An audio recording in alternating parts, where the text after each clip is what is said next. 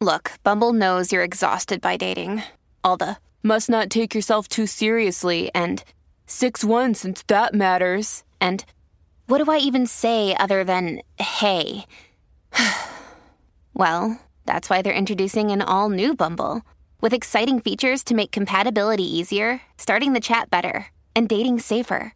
They've changed, so you don't have to. Download the new Bumble now. This is Optimal Parenting Daily, episode 98. What's a Parent to Do? Raising Teens to Have Healthy Relationships by Dr. Timothy Loving of Luvze.com. Hello, everybody. Greg Audino here. I am your host on OPD, the podcast where we bring you some of the world's best parenting content so you don't have to go looking for it yourself. And we are holding extra true to our promise today. A very insightful and well studied post here from Luvze.com about the link between parenting and domestic abuse, both emotional and physical. So let's see what parents can do to help their children live happy, healthy, romantic relationships and start optimizing your life. What's a Parent to Do? Raising Teens to Having Healthy Relationships by Dr. Timothy Loving of Luvze.com. One of the more alarming trends in the adolescent and young adult dating world over the past few decades is the increase in reports of dating violence. Specifically, more than 50% of adolescents with dating experience report some past dating violence, whether as perpetrator or victim. Moreover, today's adolescent dating violence, which often results from conflicts that get out of hand, generally shows no gender bias. Both young women and young men are equally likely to perpetrate and be victims. When it comes to public health issues, the prevalence of teen dating violence is a pretty big deal, which is why the Center for Disease Control has an entire section of their website dedicated to educating people about healthy teen relationships, and researchers are giving considerable attention to the issue. Of the work coming out on the topic, one recent study caught my attention. As a parent of young children, I naturally wonder whether there's anything I can do to minimize the likelihood that my kids will find themselves on the receiving or perpetrating end of violence when they start exploring the complex world that is romantic relationships. Like a lot of parents, my natural inclination would be to remind my future adolescent daters about the risks that come with romantic involvement, like heartbreak, being used, etc., and perhaps, even subtly, discourage them from jumping into anything too soon. Although I would like to think I'll have an open mind about these things, I'm realistic and know my dad role will very often trump my researcher role. Alas, it turns out that I may have to once again rethink my future approach. The researchers tested whether a parent's negativity about their kids dating, like discouraging dating, increases the negativity between the adolescent and parent, like fighting about the suitability of a boyfriend or girlfriend.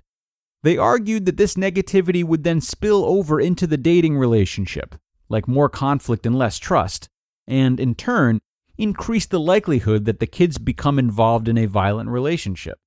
The general thinking goes as follows. Parent discourages dating and or tries to interfere with kids' dating choices. Kids and parent disagree about dating. Child develops more negative interactions with and becomes less trusting of dating partners. More dating violence. To test most of this logic, not all of it, more on that later, the researchers analyzed data from 625 adolescent and young adults who participated in a large scale study of adolescents in Toledo, Ohio, beginning around age 15 through age 18. The study measures included 1. Parents dating negativity, how often parents demonstrated negative ideas about dating, including interfering with their kids' romantic endeavors, e.g., I have forbidden my child to date someone, encouraging caution, e.g., told my child to wait until she or he is older before getting involved with someone, and promoting mistrust, e.g., boys are only after one thing. 2. Parent child conflict about dating, how often adolescents report disagreeing with their parents about dating. 3. Adolescent gender mistrust, the extent to which adolescents report not trusting others in a romantic context, e.g., guys will say anything to get a girl, and girls will often use a guy to make another guy jealous. And number four, intimate partner violence. The extent to which adolescents report common forms of violence, including hitting, shoving, and throwing something at a person, as a perpetrator or victim. 40% of the sample experienced at least some violence during the study, and reports of violence were greater when parents reported more dating negativity. Additionally, parent child conflict about dating and adolescent gender mistrust was also associated with reports of violence. More conflict and mistrust led to more violence. Interestingly, the strength of the link between parental dating negativity and adolescent dating violence was reduced after accounting for parent child conflict about dating and adolescent gender mistrust. This latter finding suggests that at least part of the reason parents' dating negativity increases the likelihood of dating violence is because parents' negativity creates more conflict with their children and causes them to trust others less. In other words, when parents tell their kids to not trust others, the kids may actually listen to their parents. Imagine that. Not trusting others is generally not a good way to approach relationships, as a lack of trust increases opportunities for conflict. Although the researchers had a measure of intimate partner violence, they didn't have a direct measure of negative interactions in adolescents' dating relationships. However, previous research already clearly establishes that negative interactions are a strong predictor of violence. Thus, these results don't necessarily prove the chain of events mentioned on their own, but they do provide some solid evidence that something to that effect is happening. Or, as the study authors put it, it is somewhat ironic that such indications that parents are actively engaged in their child's romantic lives, i.e., they take a stand by offering strong cautions to delay dating or expressing misgivings about romantic partner choices, not only appear to be ineffective, but are tied to greater risk. This whole parenting thing is hard. You just listened to the post titled, What's a Parent to Do? Raising Teens to Having Healthy Relationships by Dr. Timothy Loving of Luvze.com. Gotta love research. Big thanks to Dr. Tim from Luvze for this report.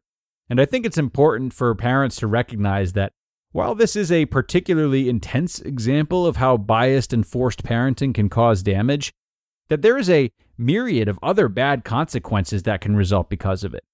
How would this apply to other areas of parenting? What if a parent talks too negatively of a teacher? The child may very well opt to be more disengaged and disruptive in class. What if a parent talks down about the parent of one of the child's friends? The child may try to sway their friend to act out and rebel against their parents. Of course, these single causes will not always directly result in these effects, but as the relationship research shows, the likelihood is absolutely spiked. So use this as a reminder to keep a cautious yet open mind and encourage your children to do the same. And that will bring us to the end, folks. A lot to think about for the parents out there, I'd imagine. Thank you for sticking with me today, and be sure to come back tomorrow where I will have more parenting content for you and where your optimal life awaits.